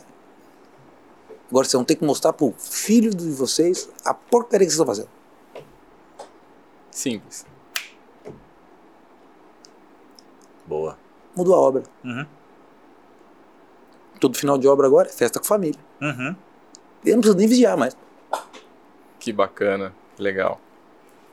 E a gente aí a gente mudou várias coisas também, que acho que é legal falar, até que se quiserem é, fazer cover disso aí também, façam em todas as empresas, né? Pois é. no final do nessa festa de final de obra, a gente chama todos os funcionários na frente, lá no palco e tal, a gente bota música e tal. Sim. Cachaça pra burro, o pessoal sabe, muito doido, né? Faz parte, pô, Diretor que- financeiro tem que- carregado. Porque é um sofrimento chegar nisso, cara. E a gente chama todos lá, todos os funcionários, do servente de pedreiro, a eu mesmo, Aham. e entrega uma medalha na frente da empresa inteira e das famílias. Muita família ainda não vai porque tem vergonha, porque a gente não tá, a gente ainda tá nesse caminho. Tá. Uhum. A gente faz duas coisas, faz isso pro cara receber uma medalha na frente do filho, cara. É um negócio. Tem que ver como eles pegam na medalha. Uhum. Que a legal. gente faz cara. isso. E eu vi uma vez, não sei se vocês viram, uma vez deu um vazamento na rampa do Palácio do Planalto Hum. e foram consertar a rampa do Palácio do Planalto e quebraram. Já viu essa matéria? Não vi. Quando eles quebraram a rampa, eles viram que embaixo da rampa, do concreto da rampa, um monte de, de pedreiro que trabalhou na Fusão de Brasília assinou. E o mais bonito, cara, um monte não sabia escrever. Então tinha algumas assinaturas no concreto, né? Feito, Uhum. feito com um pauzinho, sei lá, não sei o quê. E muito X. Que eram todos analfabetos que escreveram Olha. ali. Uau. Caralho, meu. Olha a vontade desses caras de deixar A marca. marca. a né? marca. né? E tem uma coisa que é mágica em obra, né? Tem duas coisas em obra, em festa de obra, que você faz peão chorar. A primeira é Amado Batista, que é matador. Amado Batista é. Amado Boa, Batista boa. é matador. Você Sim. dá duas cachaças em uma o- música o do Amado, Amado. tal, não tem. Você vê que inimigo se abraçando. Aham. E a outra é aquela música do Zé Geraldo, não sei se você conhece. Tá vendo aquele edifício, moço? Fui eu que. Entendeu? Essa que é foda, o cara faz aquela porra, fica três anos carregando pedra no sol quente, Uhum. depois não pode entrar. Não deixou a marca dele ali, não pode acessar e talvez nunca tenha um negócio daquele. Daquele. Uhum. É. Aí a gente fez um negócio que é a parede da memória. A gente, nesse dia dessa festa, a gente passa concreto, né, passa massa na, na, na parede Uhum. e todos os funcionários vão lá e colocam as mãos, depois a gente coloca uma placa com o nome de todos que Uhum. participaram. Bacana. Cara, isso custa o quê, meu? Uhum. É, é mais, é mais um exemplo ótimo, né? Custa nada, meu. Custa nada. Você entende? Muito legal. Eu queria ter uma empresa gigante onde eu pudesse ter cara sem mandar embora, vou juntando gente, fazendo gente, porque assim, infelizmente tem sítios pra gente poder ter todos na parede da memória e tal. Uhum. É, a gente vai chegar lá, se Deus quiser, para poder fazer isso mais e mais e mais e mais e mais. E é muito simples, cara. Uhum. Sim. É muito simples. Né? A gente começou um programa de. Até se procurar no nosso canal na- da Sindora no YouTube, tem até um, um documentário que a gente fez. A gente começou um programa de funcionário comprar. Teu funcionário Comprar comprar o próprio, Cara, a isso é unidade que tá produzindo. Legal, legal. Tem cara que tá fazendo a casa dele. Aham. Que Tem cara que tá morando na casa que ele fez. Sim. Que legal. Tem cara que tá comprando um apartamento agora que é corretor de imóveis, que é corretor há 20 anos, nunca comprou um imóvel. Hum. E tá comprando com a gente. Uhum. Que legal. Então isso, cara, assim, é muito simples. Sim. Será que o cara que tem uma padaria aí já deixou o funcionário dele experimentar todos os produtos? Boa questão. Provavelmente não. A maioria, É, provavelmente é não. verdade. É. Cara, deixa eu saber, eu eu queria entender uma coisa.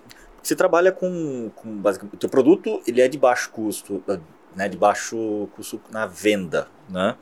Mas você falou e deu inúmeros exemplos aqui do teu cuidado, do teu apreço a entregar um negócio de qualidade.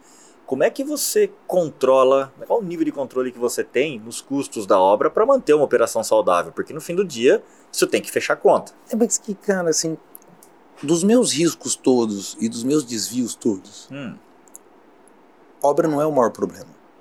tá. Claro, esse cenário que está agora Uhum. foi um negócio absurdo. Assim, as obras estouraram um negócio. Mas eu também não posso avaliar o meu business Uhum. por esse momento. Uhum. Mas quando você verticaliza a operação, você já de cara já otimiza no Brasil imposto. Tá. Isso já te dá um ganho violento. né? Quando você regionaliza a operação, você já melhora muito mais. Então, você imagina que as- a maioria das incorporadoras tem praças diversas. Uhum. Já para pensar, quanto custa você deslocar um diretor de engenharia de cidade? Não, não. Imagina. Mas, mas é, mas é muita grana. E não é um Mas cara é só que família, né? Não é um cara É. só que você desloca. Outro Uhum. ponto. Você tira um cara de São Paulo e bota ele pra cumprir pena lá em Araçatuba. Longe dos filhos, longe. O cara tá feliz? De jeito nenhum. Ele tá produtivo? Então a gente tem um desafio de business na corporação que eu tento vencer com estratégia. Regionalizar, eu divido engenheiro. Uhum. Minhas obras são perto uma da outra. De meia em meia hora você consegue ir em obra, em obra, em obra. Divide fornecedor. Compra junto. Uhum. Você entende? Eu tenho a vantagem, a bastante, gente né? constrói na Grande São Paulo, né, Zona Oeste. A gente já está no mercado gigante, quer dizer, Uhum. eu tenho 30 milhões de pessoas para atender. Uhum. Eu tenho três Portugais para atender, pô. Se eu estivesse na Espanha, eu sou quase uma empresa nacional que toma, entendeu? É. Então esse que é o ponto, Sim. né? É estratégia só. Porque Uhum. não tem inovação, não tem como eu inovar muito, não tem como nem errar muito, entendeu? Uhum. Você vai perder um pouco ali, mas entre nós, nós todos, então, aqui na audiência toda, a gente constrói como se estivesse construindo na Mesopotâmia ainda, meu. Muito artesanal. É muito. E no Brasil vai ser eternamente se a gente não desenvolver não a construção civil. A gente tem que desenvolver a indústria de base. Uhum. Educação, né? Formar profissional, desenvolver a indústria de base para poder um dia a gente transformar a construção num processo industrial. Mas dentro disso, que é um problema, pô, antes disso vem taxa de juro, desemprego, índice de otimismo, crise política. Isso tudo é muito mais severo para o meu business. Impostos. Legalização, Uhum. impostos, né? É, é muita complexidade. Sim. Não é a obra que me faz ganhar ou perder no empreendimento. Uhum. Tô tirando esse período que a gente está vendo que é um colapso total Uhum. e completo de, de, de- de- de inflação e não atinge só a construção civil. Uhum. né? Esse período, é- se eu fosse falar, puta, vou fazer uma, vou montar uma incorporadora hoje, se eu fosse avaliar o número de hoje, não tem como montar. Uhum. Né? Você já está no negócio, tem que continuar. né? Tem uma frase do Churchill que eu uso sempre, que eu adoro. que Ele fala: quando estiver atravessando o inferno, apenas continue caminhando. Boa. Parece simples, mas tem uma profundidade É, é. enorme. Né? É, mas a gente precisa vencer outros obstáculos. Né? A solução do distrato, por exemplo, né? que, que foi uma solução gigantesca para o mercado, não foi uma discussão de obra. Aquilo quebrou todas as incorporadoras, Uhum. cara. Uhum. Sim. O cliente comprava sem responsabilidade de ter que, ter que ficar. Que tem que ficar. É, quer dizer, era uma opção só unilateral, né? Uhum. Se subir eu continuo, se Baita descer eu saio. desequilíbrio, né, É. cara? Não existe Sim. isso numa bolsa. Né? Então, assim, era um desequilíbrio do negócio Uhum. que demorou muito para se solucionar. Então, essas variáveis são muito mais é, arriscadas para o business do que propriamente a obra. A obra em si. A obra é engenharia. Se você Uhum. fez bom projeto, bom orçamento, bom não sei o que, você tem uma saída para ela. Sim. Isso estando em São Paulo, né? Tá. Você tem uma gama de fornecedores e tal. Uhum. Né? Se você for aí, tô te falando isso, minha realidade. Uhum. né? Ok. Se for, já visitei obras, você vai desenvolver em Manaus, você vai desenvolver, você. Né? Uhum. Fala assim, vocês são malucos isso aqui. Uhum. É tudo complicado. Tá. Verdade. Agora, o Bruno, ah, está- tem todo esse desafio, né? Mas você tem aí um, ah, um déficit habitacional né, gigante. Né? Como é que você vê o cenário para o desenvolvimento da Sidona nos próximos anos? Como é que você escala ah, esse produto? Como é que você vai. O grande desafio da Sindona hoje é como pegar tudo isso que eu estou te falando e sistematizar. É muito difícil. Né? Porque a gente não tem essa cultura. Uhum. É, não é só um processo, ah, lógico, vou criar processos. Porque você tem que sistematizar sem ser chato. Organizar sem perder tempo. E conquistar corações. Uhum. Porque a gente não tem essa cultura. Uhum. né? Vai na avó, na mãe de vocês e pede uma receita. Ela olha aí. É. É cultural para nós. Uhum. Ninguém tem receita de nada. Sim. A gente faz mais ou menos ali e tal. Do olho. É. Você vai na Alemanha, o cara vai lavar o carro dele, ó, bota 30 ml. A nossa ABNT já permite erro de 5%. Erro de 5% você dá a volta no mundo, cara. Se você começar a caminhar aqui 5%, você dá a volta na cidade. Uhum. Olha como é profunda isso. Quantos engenheiros no Brasil você acha que sabem calcular em microns? O cara calcula em quilômetro, centímetro, micron. Não é realidade para nós. Uhum. né? Então a gente precisa transformar as, as organizações. Eu, se eu faço assim, putz, eu tenho aqui, vocês falem para mim, eu tenho aqui um investidor com caminhão de dinheiro. Eu não quero, Uhum. Porque muito dinheiro forma mal empresa, más empresas. A gente vê quantas startups aí. Porque a gente primeiro precisa saber fazer, aprender a fazer. Uma empresa, ela escala a partir do momento que ela desenvolve um método. Não é? é conquistar praça é muito fácil. Uhum. Lançar produto é muito fácil. Olha o que aconteceu com as incorporadoras que se meteram a valentonas aí, Uhum. saíram comprando concorrente, não sei o que. A gente tem o maior exemplo do mercado que deixou um buraco para trás até hoje. Uhum. Não dá certo. Tem que criar um método. Uhum. Sim. Esse que é o ponto. Quantas empresas no Brasil têm método? Uhum. Ô Bruno, a forma que você construiu a Sindona, né, é, faz com que você hoje putz, participe de todo o processo do desenvolvimento do produto até a entrega do produto, né? E acho que cada produto que você entrega é, vira um filho, né? Uhum. Falando um pouco do nosso mercado, né, que em geral a gente, é, atuando principalmente com as administradoras né, de condomínio, ela pega o teu filho e vai cuidar, né? É, como é que você vê esse, esse, esse cuidado e como é que você, você lida com as administradoras? A gente tem o, o, o, o plano e a vontade de criar nossa própria administradora. Não seria uma administradora como business, né? Na Uhum. verdade, é criar a operação de administração de, de condomínios, espaços dentro da, dentro da Sindona. Uhum. né? É porque eu entendo que ninguém melhor do que eu para entender o meu negócio. Mas não é porque eu acho que as as são ruins, são ineficazes, longe disso. É porque eu quero ter o conhecimento de saber como é o uso desses espaços. Uhum. Eu quero entender como que o meu cliente usa esse instrumento, esse equipamento que é um condomínio. Eu preciso entender, Uhum. porque eu não vou nessa, nessa área ainda. Sim. Eu Mas entrego pro cara e vou embora. Você entrega e vai embora. Você também vira as costas. Como é Talvez. que eu vou falar de Customer Experience na empresa que eu vou entregar e vou embora? Customer Experience é só o período do contrato, da compra e da venda? Uhum. Tem Coisa errada, cara. É, Então eu preciso dessa tecnologia, sim. de entender o que que faz, como é que eu administro essa parada, como é que eu faço esse negócio ser bom, o uso dele ser bom. Você tem que viver. Tem que Tem que viver, tá lá. tem que, Sim, eu tenho tá que lá. tomar grito do, do cliente, falar assim, não tá funcionando esse portão. Eu falo, puta, o portão quebra cada mês, anota aí, um mês. Uhum. Porra, chegar em casa o portão tá quebrado é foda, meu. Uhum. É esse que é o ponto. Então a gente quer ir por esse caminho.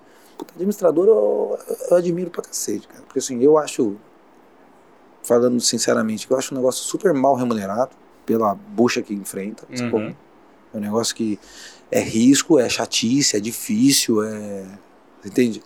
É, é um negócio que, como business, é muito complexo, porque você tá falando, você tá lidando com o bem-estar, né? Sim. Não é um elevador que quebrou. Puta, são 300 famílias pé da vida porque tem que subir com compra. Uhum. Na escada, com Sim, o filho sim. no colo e. Sim. Então, isso é muito complexo. É. Né? Quando a gente está falando de bem-estar, de facilities, de não sei o quê, isso é muito difícil. Né? Então, assim, o que eu quero é aprender com isso, até para na hora do desenvolvimento de produto, eu não cometer certos erros. Sim. Perfeito. Inclusive, volto a dizer aqui, fazer meu jabá. Administradores aí, se tiverem dicas para incorporador, fala, cara, não faça isso, isso dá errado, me manda. Uhum. Eu vou ficar feliz. Bom, tá aí uma boa oportunidade, Boa, né, boa. cara? Ótimo. É, Cara, quer sentir. cara, vocês fazem isso, isso aqui. Tem coisas que com certeza eles acham óbvias Uhum. e que pra gente dá. É, É. Exatamente. Né? Bacana. E nessa linha até, né, poxa, é, é- é legal você pedir dica para uma administradora e tudo mais, mas você, tão novo, empreendendo, dando cabeçada e tudo mais, você tinha alguém do teu lado, alguém para te servir de mentor ou não? Foi tentativa e erro, toma porrada aqui, como é que foi isso? Cara, eu não tive não. Assim, Não? Muitas pessoas me ajudaram. O caminho, o caminho é, é- é- o caminho de empreender, de fazer é lindo, né? Porque se você tiver aberto, muita coisa legal chega. Aham, né? Aprendi com todo mundo que passou pela minha vida. tá. É, mas não tive um mentor assim. E acho que até foi bom. Né? Talvez se eu tivesse um mentor do mercado, Uhum. Eu não me permitia tanta inovação. Porque eu- o que eu estava fazendo de inovação, para mim era lógica, porque eu não tinha referência. Você entende? Sim. Eu já fiz, quando eu era moleque, eu fazia bico e tal, não sei o que, aqui e ali. Mas eu nunca tinha trabalhado numa, numa empresa. Uhum. Então, assim, eu fazia o absurdo achando que era certo. Uhum. Entende? Sim? Isso foi muito bom. É, mas o mentor, eu acho que tive vários, assim, de outros, outros âmbitos. Os verdadeiros mentores, as coisas boas que me aconteceram na vida, foram as pessoas que me ensinaram a ser uma pessoa melhor. Legal. Isso é o verdadeiro mentor que você precisa. Isso pode vir do seu vizinho, do seu pai, do seu funcionário, do seu do taxista. Às vezes o taxista dá um insight. Sim, sim. Uhum. né? Então, o- se eu puder dar uma dica, cara, é procura pessoas que se, te tornem uma pessoa melhor, Uhum. que te desafiem positivamente. Não Uhum. tô falando pessoas que te cutuquem, que te façam mal, mas é que pessoas que façam você pensar, que você respeite. Tem gente que você admira. Hoje eu tô numa fase da minha vida que eu falo, eu também não aceito crítica de quem né, fez menos do que eu. Uhum. Porque a crítica geralmente vem, e não estou dizendo dica, insight, não é nada disso. É aquela crítica que vem com adjetivo, que vem com coisa assim. Porque quando a gente está começando, a gente toma muito adjetivo na cabeça. Uhum.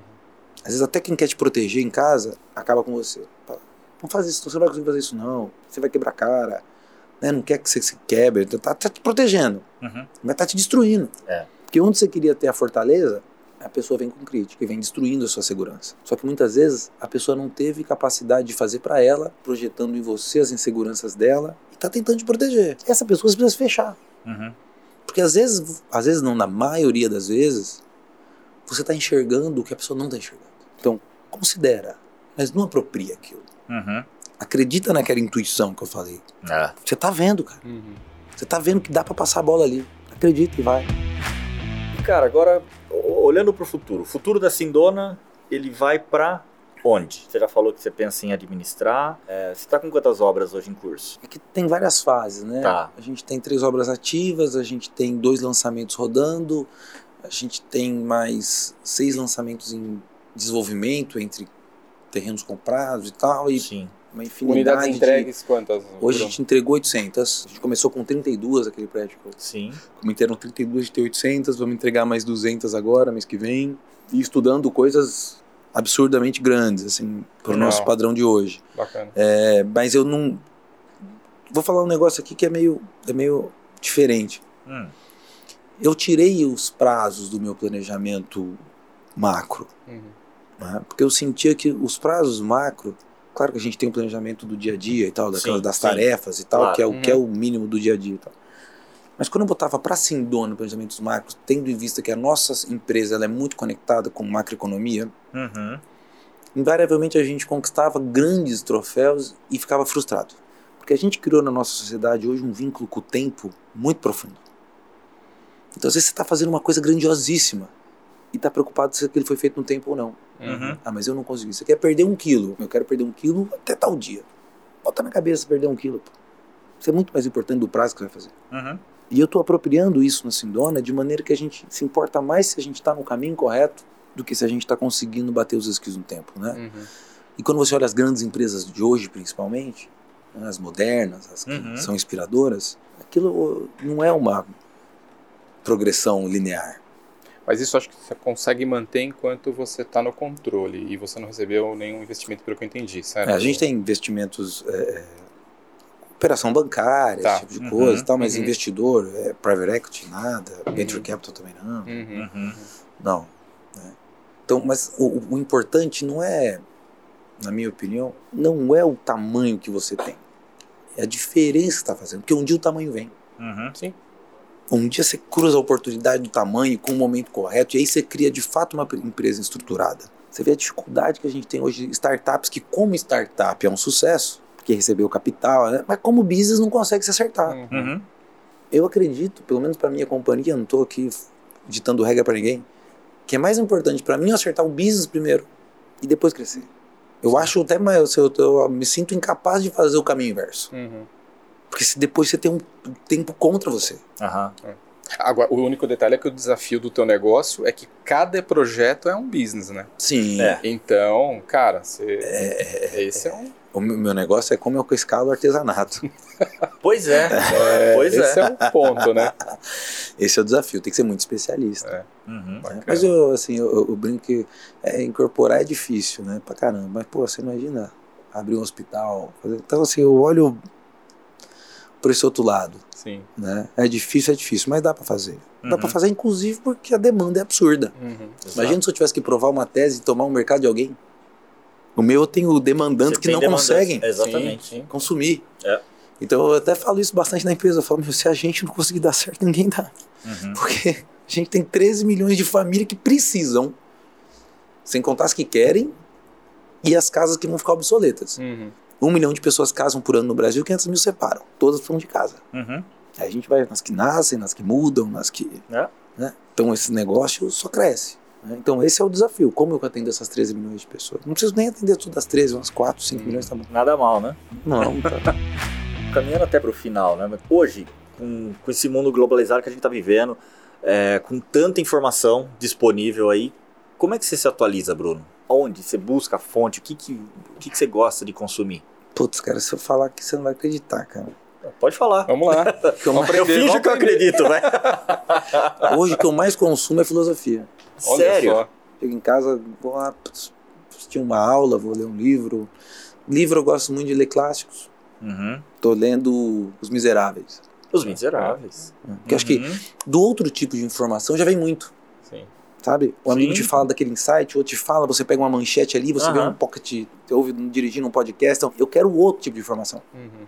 Justamente uma informação para acalmar, para melhorar o meu processador. Né? Então eu vou nesse propósito. Eu boto lá uma música clássica, vou ler alguma coisa e tal. Isso é o que eu tenho mais consumido ultimamente. Bacana. né? Gosto muito de biografia também. Muito bom. E tem, é, seja no Brasil, no mundo, enfim, tem algum empreendedor que você fala, cara, fala, puta, esse cara é foda, é fora da casinha? Bicho, na boa, Hum, eu só pago o pau pra Jesus Cristo, cara. é esse é o cara. Esse é o cara. Aí. Legal. Esse é o cara. Boa. Tá certo. Sacou? Porque o resto tá tudo igual, gente. Tá perdido igual. O cara pode estar bilionário e tá perdido igual. é verdade, é verdade. Cara, o pipoqueiro tá dormindo tão preocupado quanto o Jeff Bezos, cara. A gente é tudo criança. Tem uns crianças que o cheque é maior, tem crianças que o cheque é menor. Sim. Uhum. Mas na verdade é essa. A gente precisa, de um, a gente precisa buscar um cerne, a gente precisa de um horizonte de longuíssimo prazo. Porque se você olha o horizonte de longo prazo, longuíssimo, distante, Uhum. tudo que você tem no caminho é pequeno. Olha pro cara lá em cima, o cara que é o fera. O resto vai ser pequenado de uma maneira que é proporcional. Uhum. Você entende? Sim. Tem muitas biografias boas de caras ótimos e tal, mas assim, é, falar, "Ah, eu me inspiro nesse cara, não. Até porque tudo que chega pra nós é corrompido, né, cara? Uhum. Você não sabe quem é um cara de verdade. É. Não sei se eu tô admirando um cara, pagando pra cara, ele é um baita escroto em casa, sacou? É, Aí você vê. Você, é, a gente tá vendo quantos ídolos serem destruídos. Tá cada vez mais rápido, né? sim. Quando sim. você vai ver, o cara. tudo- era tudo de areia. É tudo de areia. Muitos. Muito. Muitos, muitos. Então o cara é bom de Marte, o cara é bom de não sei o que. Então, assim, porra. né? E eu acho que assim, os caras que eu admiro, porque eu leio muita coisa antiga, né? Tá. Gosto de cara mais pra trás e tal. Então, o cara pra ser foda, ele precisa se provar no tempo. O cara tem que morrer, passar 50 anos e o cara continuar bom. Uhum. Porque os caras vão revirar, vão mostrar, ah, e o cara. Né? Eu recomendo uma. Não deve achar hoje em editora, tem que procurar em sebo uma, uma biografia que, eu, que me inspirou muito. Só para não ficar sem dar uma dica prática, né? Que é a biografia do Francesco Matarazzo. Um baita brasileiro. assim, é italiano, mas é um, um cara excepcional. Eu me oriento um pouco pelo que ele fazia na questão da verticalização. Ele é um cara muito vertical, porque ele chegou no Brasil num momento que não tinha nada. Sim. Então, ou faz ou faz. Né? Ele queria vender vela, tinha que fazer o pavio. Uhum. Esse é um cara interessante para entender como lidar com a escassez. Uhum. De você falar assim, vou fazer. Essa é uma biografia bem legal. E, e eu falo, eu falo, é, é, desculpa, eu falo isso para todo mundo, cara. Vai se inspirar em gente que se provou no tempo, Uhum. Que morreu fera. Você quer ler empreendedorismo, cara? Ford é mais moderno que Muita metade dos, aí. dos, dos, É? dos- dos influencers aí. Sim. Uhum. sim. né? Vai ler os caras de verdade. Quer entender economia? Você não fica ouvindo o Zezinho, não. Você vai ler Adam Smith lá, você vai. Vai na, vai na raiz da parada. Uhum. Bacana. Você comentou sobre né, o cara, né, o Jesus Cristo, né? E aí, e aí ligando né, a, a filosofia né, dele, enfim, com o teu negócio, né, cara? Acho que assim, você não podia escolher a cara melhor, né? Porque assim, ele falou que no céu há muitas moradas, né, cara? Então deve precisar de um incorporador lá, Com viu, cara? certeza. E deve precisar de, de administrador de condomínio também, viu? É. Como não? Será que eu consigo vender já? Pois é, então. Não, mas você já tá fazendo seu trabalho aqui. Mas, ó, você vai. É engraçado, mas assim, parece piada, mas lá o cara já falando a importância de uma casa, cara. Sim. A importância de onde congregar. Uhum. E não tô falando de religião aqui. é. Uhum. O personagem importância de congregar, né? de você Sim. reunir pessoas em volta de uma mesa. É isso que eu faço. Sim, Eu Boa. preciso produzir espaço onde as pessoas congreguem e sejam melhores por isso. perfeito. Muito legal. Bruno, parabéns. Pela incorporadora que você criou. Né? O exemplo de vida que você está compartilhando aqui com a gente é muito, muito interessante. Desejo sucesso demais. Obrigado. Né? Muito bacana. Espero que a gente possa, possa fazer negócio junto. A gente quer te ajudar. Com Né? Eu, eu tenho certeza que as administradoras estão assistindo sim, aqui também. sim, imobiliárias também, e imobiliárias né? têm Poxa, muito a contribuir sim. né, com o teu trabalho, né? O Bruno já pediu hoje, pô, se tem alguma coisa que você vê de Tem dica, deficiência, se tem dica, manda. É isso aí, Consultoria de graça é comigo mesmo, pode mandar todas. Que legal. Obrigado pelo espaço, gente. Gostei muito. Prazer te receber É, aqui, fui super bem recebido aqui, fiquei super legal, à vontade. Obrigado mesmo. É, é importante ver que tem gente grande como vocês, importante como vocês, se importando e dando espaço para cara como eu. Assim. Sim. Eu fico feliz de saber que tem mais gente pensando como Sim. eu e que a gente não tá sozinho para mudar esse mundo. Sim, aí. sim, sim. Não, e é o que você falou, né, cara? Assim, putz, a gente poder se encontrar para trocar ideias, né? Então isso é muito bacana, né, cara? Então é um prazer, uma inspiração, assim, estar com você também aqui, cara. Obrigado pelo teu tempo. Né? Obrigado. Obrigado. E olha, eu vou deixar um spoiler aqui, né? Vamos lá. A gente volta a falar com o Bruno porque ele tem umas ideias muito doidas, Ah. né? Que a gente não pôde contar aqui. né? Isso aí, cara, eu quero ver. Eu torço pra que dê certo. Porque Ajuda, é um negócio. pô. Pô, ajuda, Ah, vamos vamos ajudar, vamos ajudar. vamos. Porque é, são coisas revolucionárias. Sim. Feito essa que, que, que a gente não pode falar, fica só spoiler, É, fica a só. o- próxima a gente vai né? entrar no detalhe. que, que eu, eu torço muito, cara, que você possa vir aqui e falar, lembra aquele negócio? Sim. Aquele easter egg que ficou ali? Deu certo. É isso aí, vamos acompanhar, né? Boa sorte, Vai cara. dar certo. Se Boa a gente sorte. acreditar, vai dar certo. Muito Com bom. certeza. É isso aí. Pessoal, esse foi mais um Superlógica Talks, o podcast de empreendedorismo e tecnologia da Superlógica. Se você conhece outros caras tão feras quanto o Bruno Sindona, indica pra gente, comenta aí que a gente quer trazer aqui pro podcast para compartilhar histórias, para servir de referência para esse Brasil que tanto precisa de gente boa, que tanto precisa de inspiração. Curtiu esse episódio? Curta, compartilhe. É isso aí. Compartilhe bons exemplos. É isso aí. Sempre, sempre. Sim. Obrigado, pessoal. Valeu, Valeu. Bruno. Obrigado, gente. Um abraço. Um abraço. Valeu.